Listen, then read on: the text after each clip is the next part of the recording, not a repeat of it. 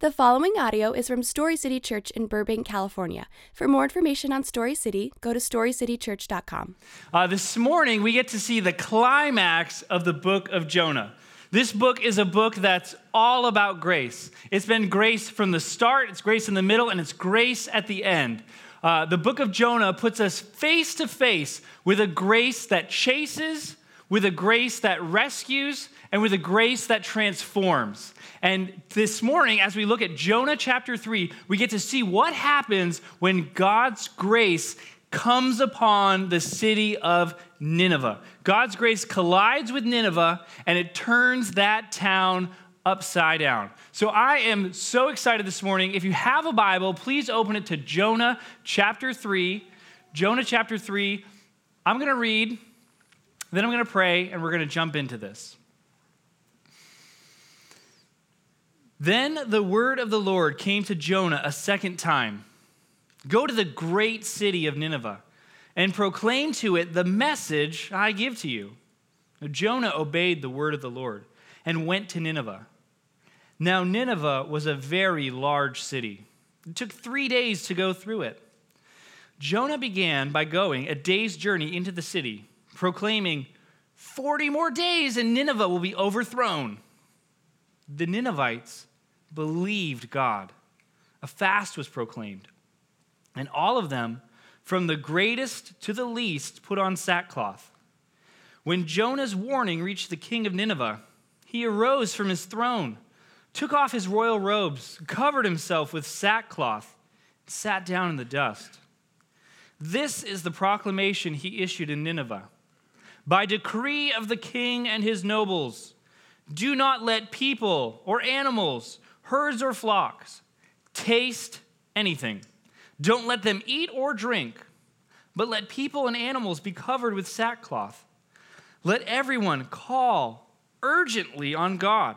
Let them give up their evil ways and their violence. Who knows? God may yet relent and with compassion turn from his fierce anger so that we will not perish.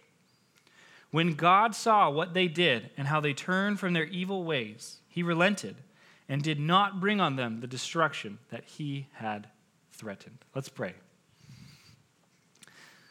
God, I thank you for your grace. Thank you that your grace is real and that you show us what your grace looks like through this book of Jonah. God, I pray that we would see the grace that you're offering to us, that we would see the grace that is ours in Christ, and this grace would help us to live confidently, that we would trust your mercy, your kindness, your love toward us.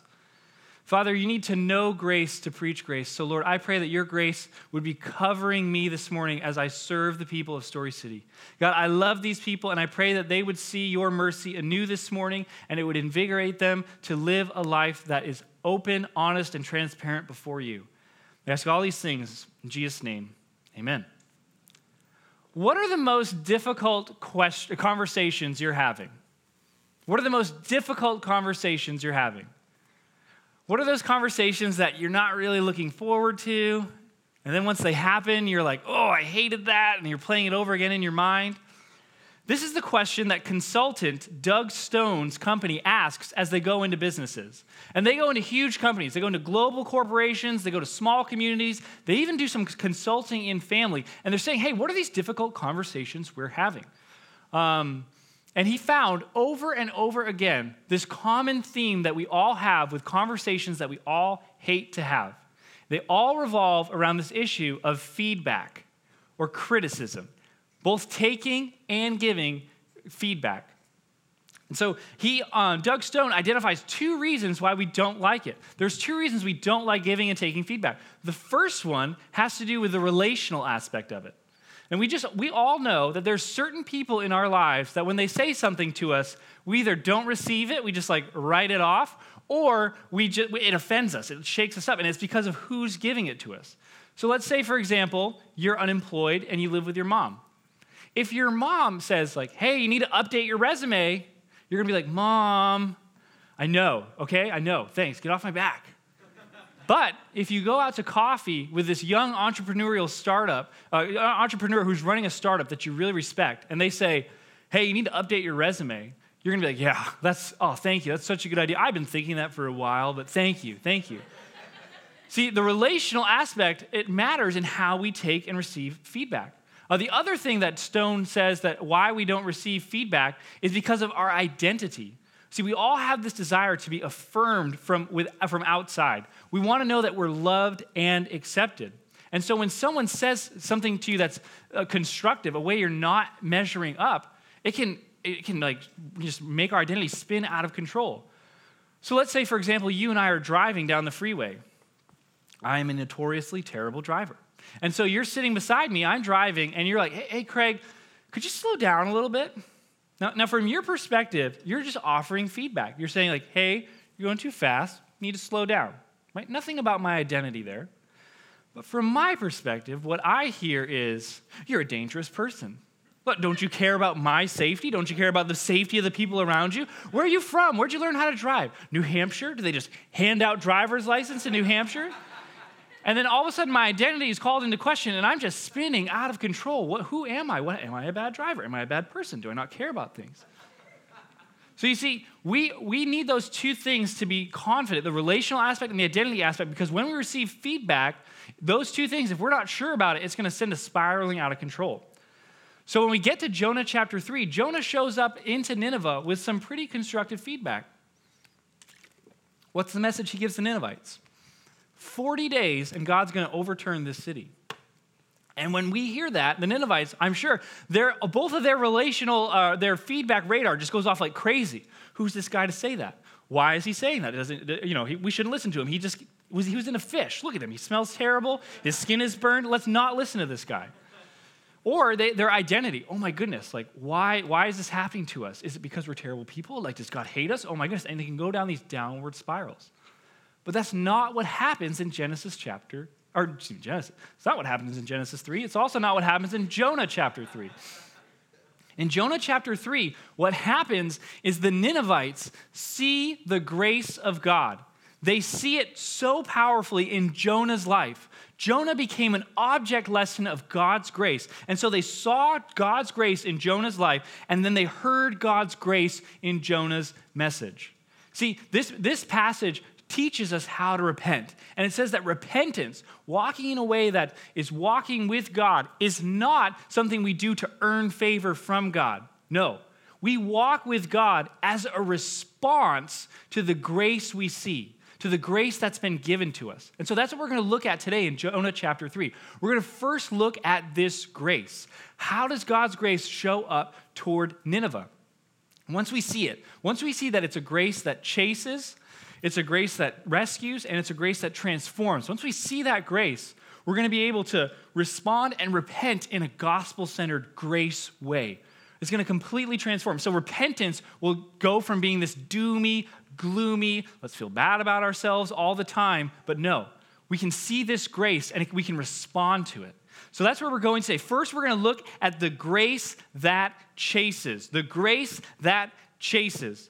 See, if if you think for a second in your life that God's grace kind of comes to you like, like, an, like you find something at a yard sale that an old person didn't mean to put out at the yard sale, like, get in the car, this is awesome, they don't know they're selling this, we're going. Like, if you think about God's grace like that, you're not going to trust it. You're not going to be confident in it. If you think He accidentally gave it to you, your confidence is going to be really low. Um, the other day, uh, we lost a pair of Jets shoes.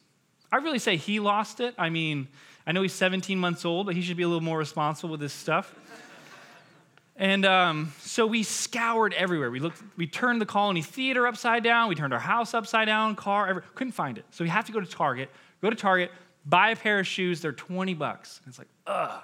And so I'm at the self checkout station, and I ring it up, and it rings up for five dollars. Yes. And I'm yes, and I'm like, all right, thank you, Amy. Get the car going. And I'm even a little bit afraid to tell you guys that because there's a part of me that feels like maybe a representative from Target is here and they're to know that I didn't pay what I should have for these shoes and they're to come get me. If you think of God's grace like that, you're to be exhausted.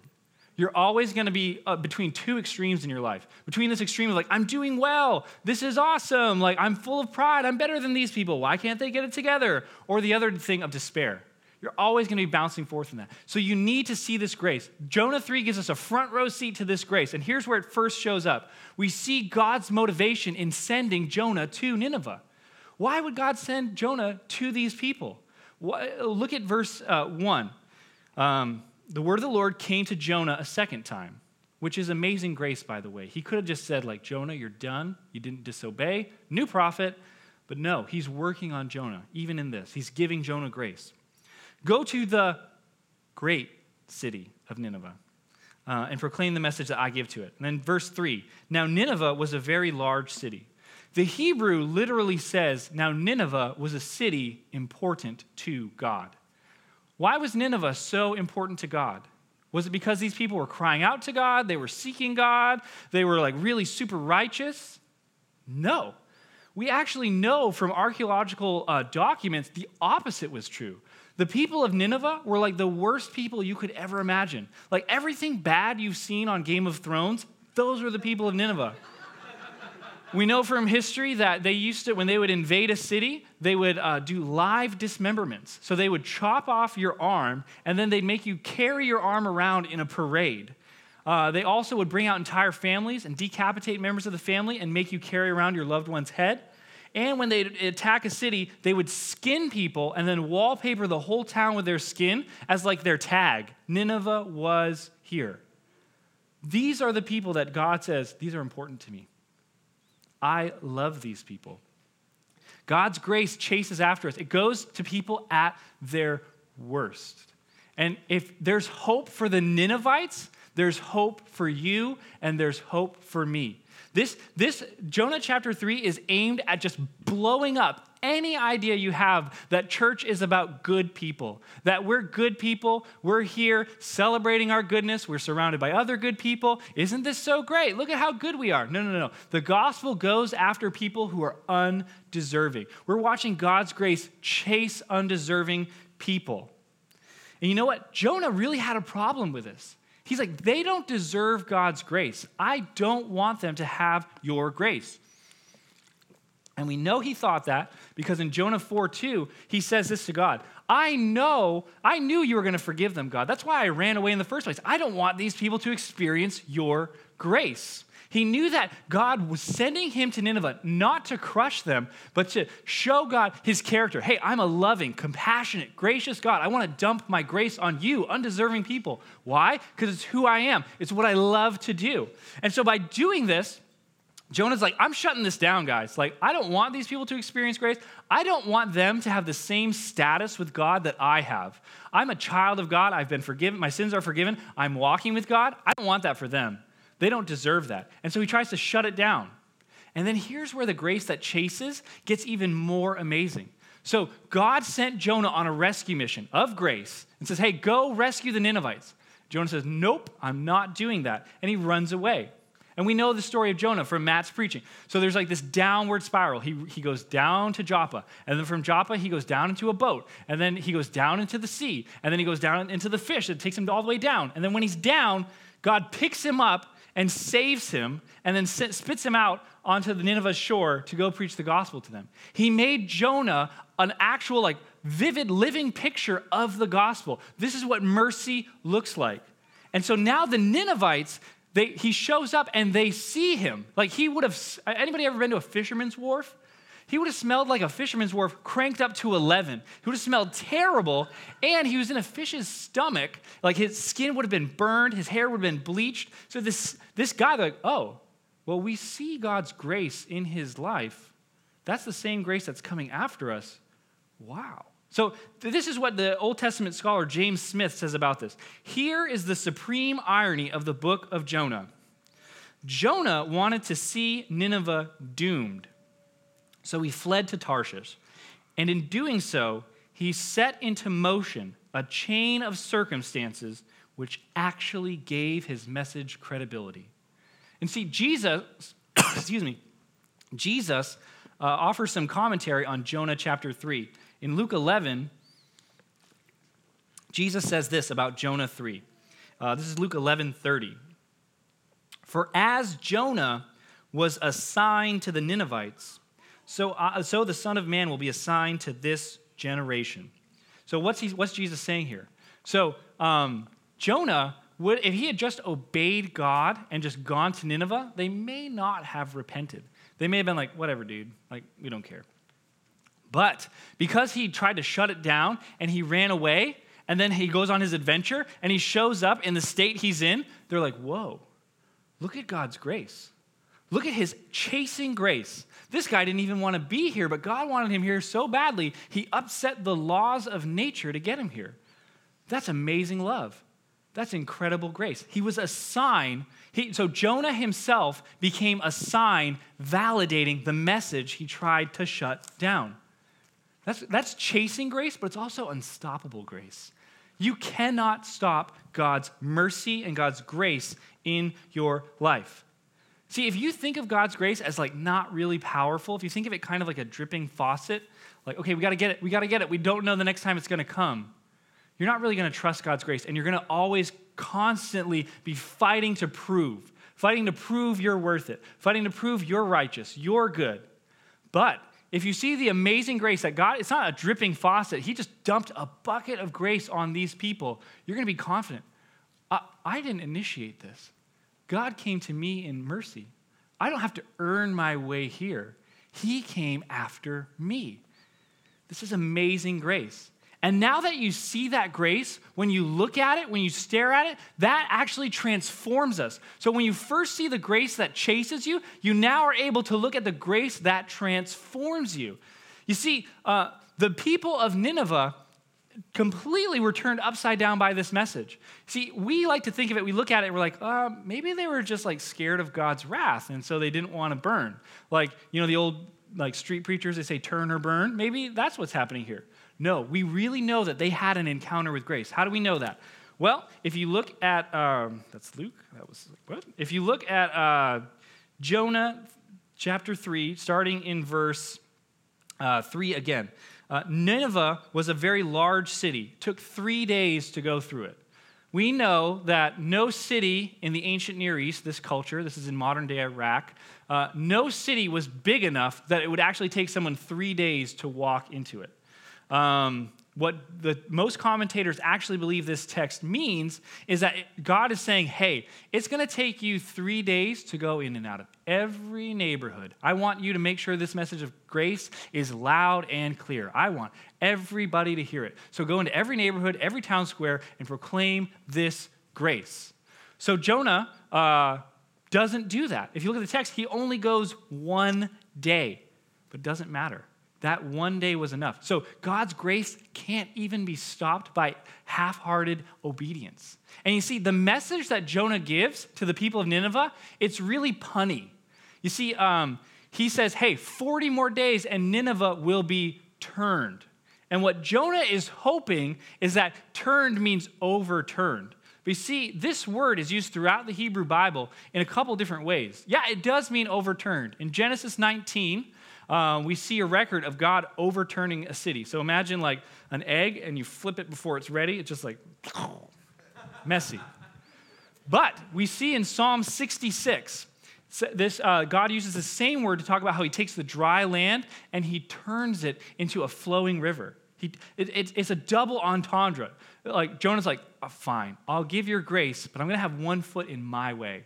I'm going to have one foot in like, hey, it's going to mess you up. But it doesn't matter. God's grace is so unstoppable, and they saw it in his life, they heard it in his message. And so they respond with gospel centered repentance.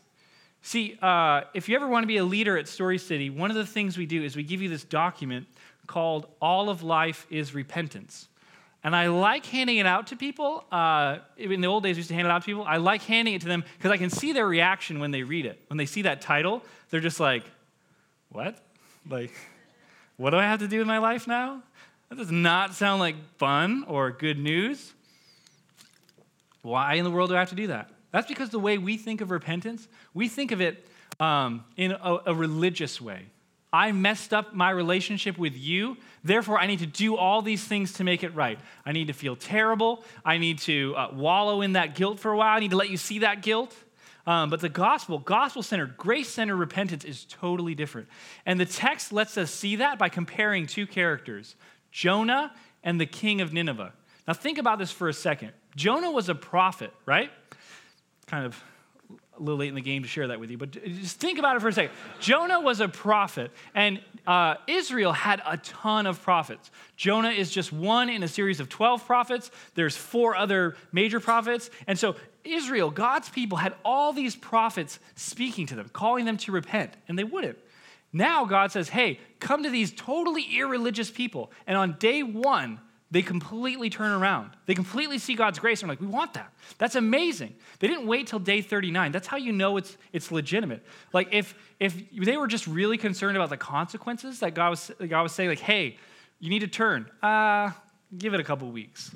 We'll wait here. But no, right away, these people cannot turn fast enough because it's not because they're afraid of consequences, it's because they love that grace and they want to see it. And so, as we compare Jonah, this religious person, to these irreligious people, we get to see what gospel centered repentance looks like. So, think about Jonah chapter 1. Think back there. When the word of the Lord first comes to Jonah, how does he react? He gets up, he runs the other way. Now, when the word of the Lord comes to the king of Nineveh, what does he do? He gets up and he's broken, puts on sackcloth and ashes, and he just cries out. He sees the horror of his ways, and he sees not that, like, oh my goodness, I'm gonna have to pay, there's this penalty coming for these ways, but he sees this gracious God, who God is, and he sees what he's done in light of that grace. Oh my goodness, I have acted violently toward people. This breaks his heart. Um, Moreover, we see the, when we compare their concerns, Jonah's concerns and the concerns of the king of Nineveh. When Jonah runs, he's not concerned about anybody but himself. Think about it. He gets on a boat with all these sailors, and uh, a storm comes because of him. It's his fault that there's a crazy storm. And as they're rowing, trying to save their lives, he's like, uh, Jonah out, I'm going to go take a nap. And he goes down into the bottom of the boat. Well, think about the king and his concerns. When the king hears this message, he shuts everything down. He's like, hey, even the animals, don't let the animals eat. And to us, that sounds weird. Like, why would he do that? And it's supposed to be kind of funny. The text is like, you're supposed to see this guy who's like, what? Oh my gosh, nobody eat, not even the animals. But really, what he's saying, his heart behind that is like, hey, we're willing to let even our economy suffer until we get right with God. That's something that a religious repentance can't offer you.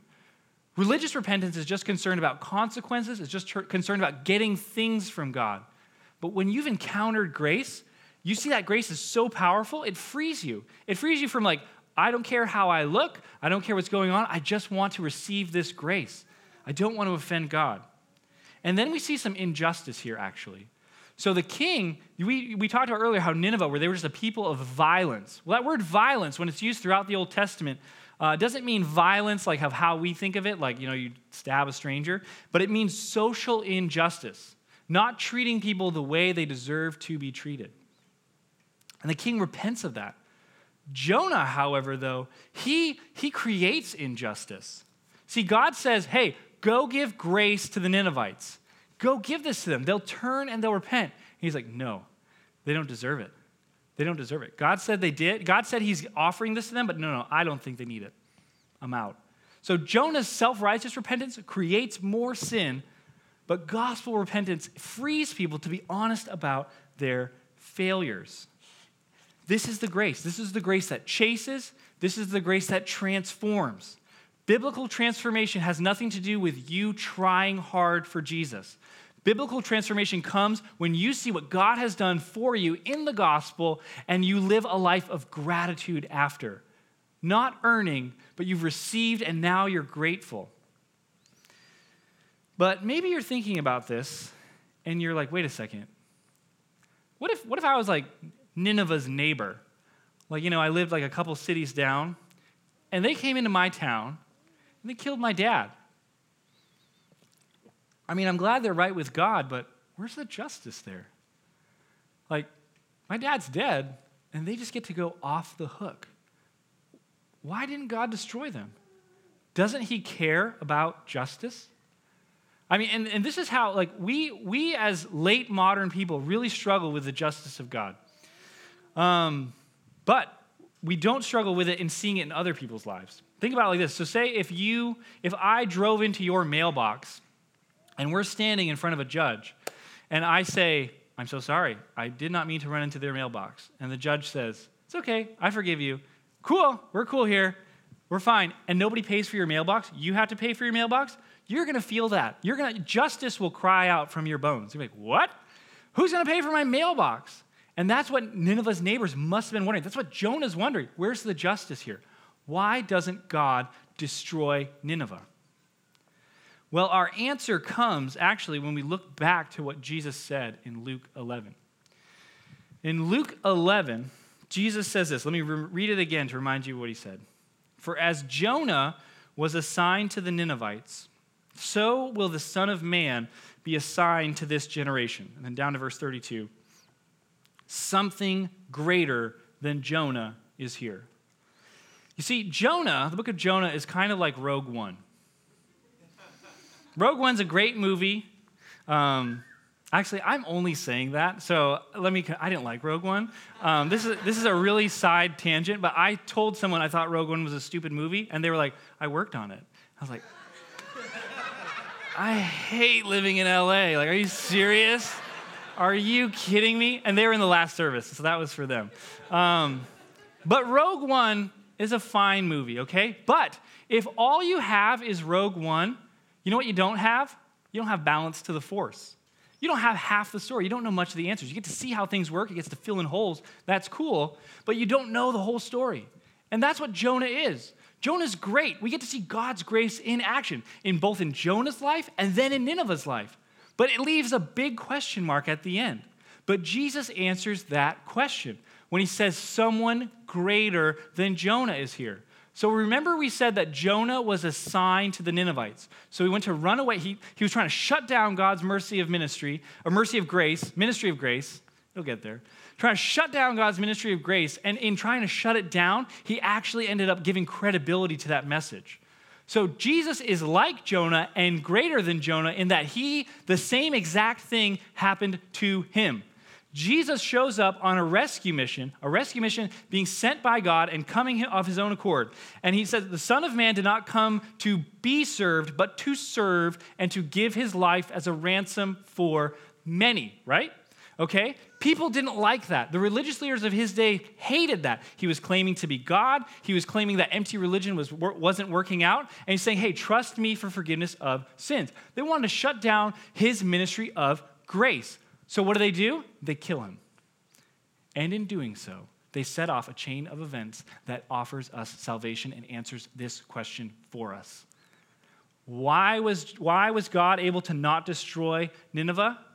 because he stepped in the place of the Ninevites. He himself was destroyed. That's the gospel of Jesus Christ.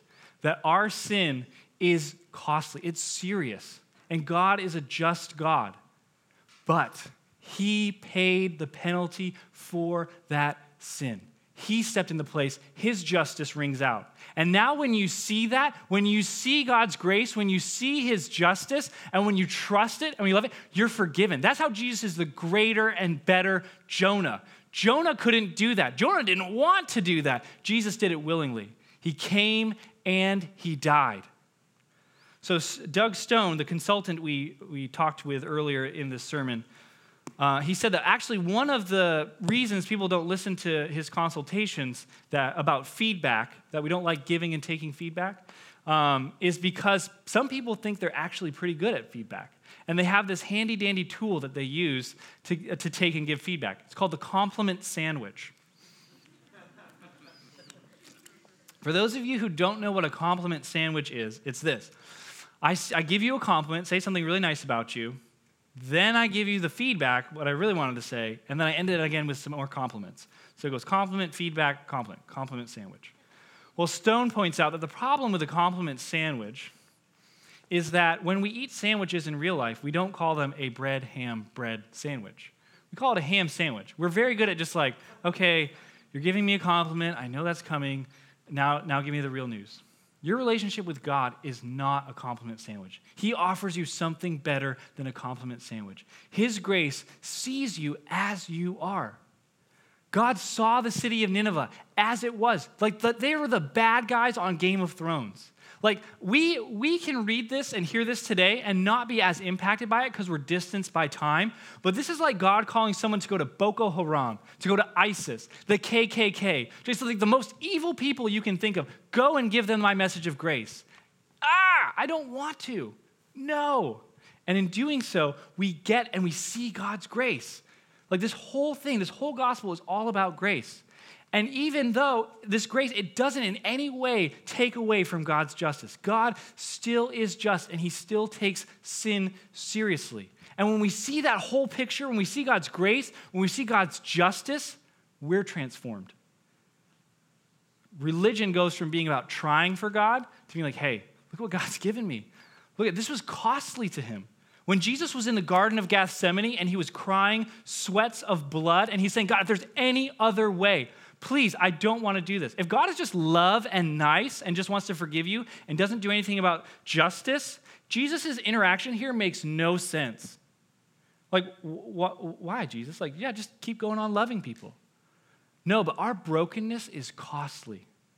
And so, this is a grace, though, that frees you to be honest about your failure because it didn't come after your best self. Jesus didn't die for you on your good days. Jesus didn't say, hey, I want that one. Look at how they're acting. Look at how they're living. Oh my goodness, we need that. No, he came after you in your brokenness. That's a grace that chases, it's a grace that rescues, and it's a grace that transforms. This Tuesday is the 500th anniversary of the Protestant Reformation, when Martin Luther went to the church in Wittenberg and nailed his 95 Theses to the door, and the world was never the same. Why did the Protestant Reformation make such a big deal? The Protestant Reformation was such a big deal because nobody knew if they could be right with God. They had to try. They had to work. They had to buy indulgences. They had to do all these things to, like, maybe God will love me. Maybe he'll be gracious. But if we see this grace, the ever chasing God who catches us, who just showers us with grace, and we trust that grace, and we're confident, our world will be turned upside down. You know why? Because you can know. You can know that God loves you. How? Look to the cross. He loves Nineveh was a great city to God. He, he loved it, he valued it. And he also came and died. Let's pray. Father, I thank you for your mercy in Christ.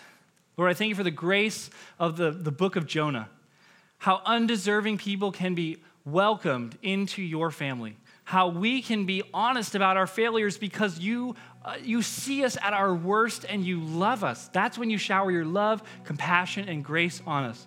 So, Lord, I pray that your gospel would set us free today free to love you, free to walk with you, and free to do that in a way that shows the city of Burbank the hope of Jesus Christ. Ask all these things in his name. Amen.